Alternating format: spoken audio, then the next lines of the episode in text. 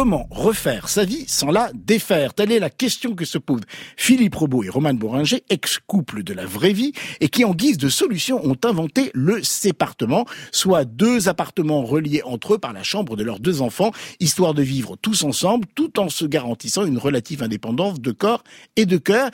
Mais même les meilleures solutions trouvent parfois leurs limites. L'amour flou, une série disponible sur Canal Plus et MyCanal en neuf épisodes, chacun d'une trentaine de minutes. Tout commence par l'image d'un Philippe Rebaud, béat, installé sur un tapis volant aux côtés d'une femme sublime, je ne vous dirai pas qui, et d'autre part une Romane Boranger perdue au cœur des bois à côté d'une minuscule maison en bois. C'est vrai qu'elle n'a pas tiré la meilleure carte. Comment en sont-ils arrivés là? Réponse à l'issue de cette vraie fausse fiction sur la désunion, mais pas sur le désamour, où beaucoup jouent ici leur propre rôle, un effet miroir, hein, comme dirait Benoît Lagan, hilarant, cocasse, mélancolique, hirsute, plein de trouvailles et de calembours savoureux.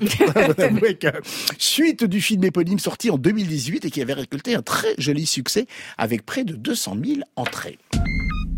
Bonjour Bienvenue dans notre sépartement, un appartement pour gens séparés mais qui ont décidé de s'installer dans deux appartements reliés par la chambre de leurs enfants.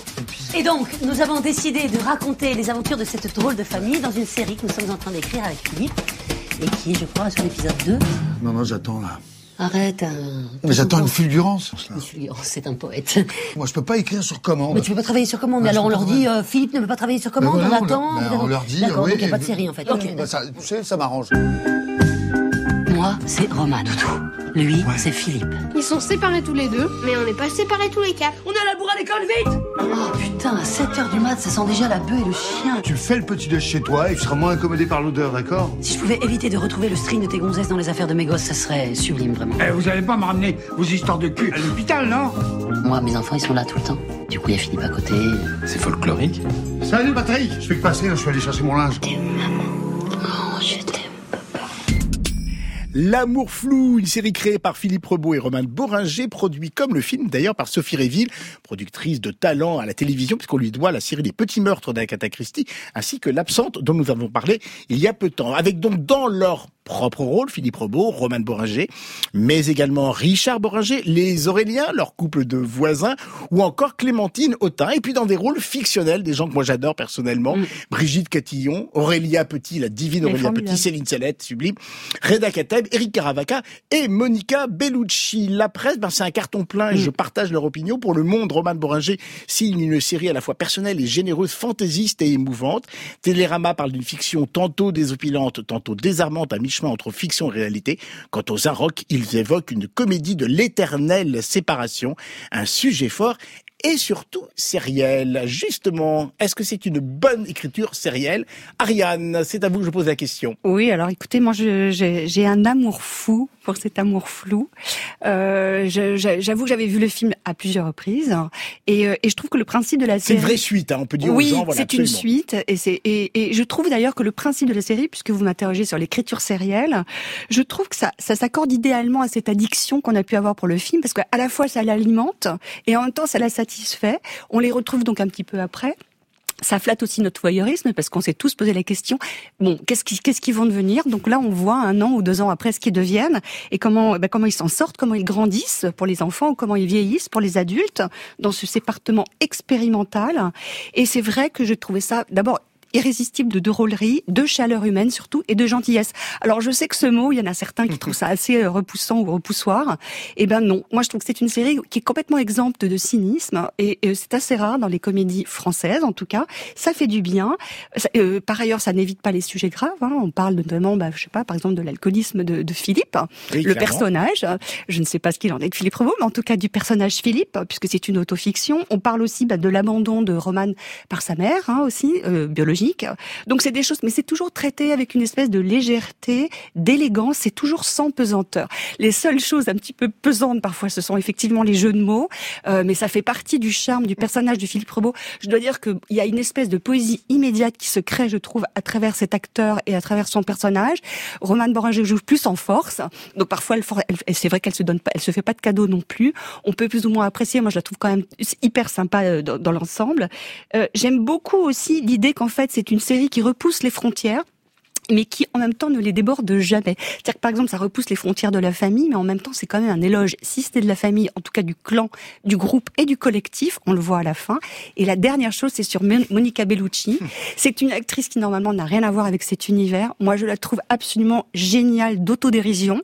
Et c'est une découverte pour moi. Monica Bellucci euh, comique, je, dis, je me dis que l'amour donne des ailes définitivement. Oh, joli. J'ai oublié de dire que la série était baignée quand même par deux immenses auteurs interprètes qui sont Jacques Brel et Serge ah Reggiani. C'est vrai. Et que c'est pas désagréable d'entendre enfin des textes et des voix. Benoît, en parlant de voix, tiens. Alors moi, cette série, elle était faite pour moi. Euh, c'est tout ce que vient de dire Ariane sur plein d'endroits. Je souligne et, je vais dans le même sens. Vous êtes sur une pente glissante. Oui, mais, mais voilà, je trouve que c'est une tendre comédie mais qui est réussi, je trouve, qu'à moitié. Autant j'adore tout ce que vous venez de dire et sur euh, l'aspect tendre de la famille, l'aspect autofictionnel, les références que vous citez de Jacques Brel, Reggiani, tout ça, tout ça j'aime beaucoup. Je trouve que par rapport à la mécanique sérielle, justement, moi, ce qui m'a manqué au fond, c'est qu'à un moment donné, je trouve que tout ça tourne un petit peu à vide, parce que ce qui aurait été intéressant, c'est qu'on prenne vraiment le sépartement comme une pure arène et les personnages, euh, qu'on les voir beaucoup plus finalement, encore plus que c'est déjà montré, hein, euh, dans dans leur quotidien. Les voisins arrivent, mais sont souvent que des éléments de décor ou des éléments d'humour qui fonctionnent, hein, mais on va pas assez loin avec eux. Il y a pratiquement un épisode entier qui leur est consacré. Non, je trouve que si, pas, ah bah si. Ah bah si. pas, pas, pas autant que ce qu'il faudrait. Et surtout, moi, ce que je, je trouve, c'est que c'est percé en permanence de moments de rêverie, de burlesque qui tombent, je trouve, tellement à plat que euh, du coup ça me fait sortir de leur autofiction. Et j'aurais aimé rester en fait en permanence dans cette autofiction. Donc c'est c'est pas désagréable à voir c'est je, je, je, j'ai aimé suivre la série mais à la fin quand surtout la fin nous dit bah on sort du sépartement je me dis ah ben vous avez loupé votre truc et vous, vous n'avez pas loupé l'effet de quand même de, de révélation de la fin. Merci beaucoup, cher Benoît. Je vous réglerai votre compte après. Hein Marianne, on, continue, on continue la télé-réalité. Benoît sort. Bah voilà, Benoît, on l'élimine, quoi. Tapez un, tapez deux, quoi. C'est quand même très clair. Tapez euh, 45, mais mais non, je suis pas du tout d'accord. Vous vous exprimiez sur oui, la Oui, je suis pas du tout d'accord. Alors moi, j'avais pas vu le film, et en fait, j'ai un coup de foudre euh, pour cet amour flou. Euh, voilà, je trouve que, alors je vais me faire gronder parce que c'est une référence, mais je le fais quand même. Je trouve que c'est la meilleure comédie de Canal Plus depuis Hard, qui avait révélé euh, Cathy Vernet.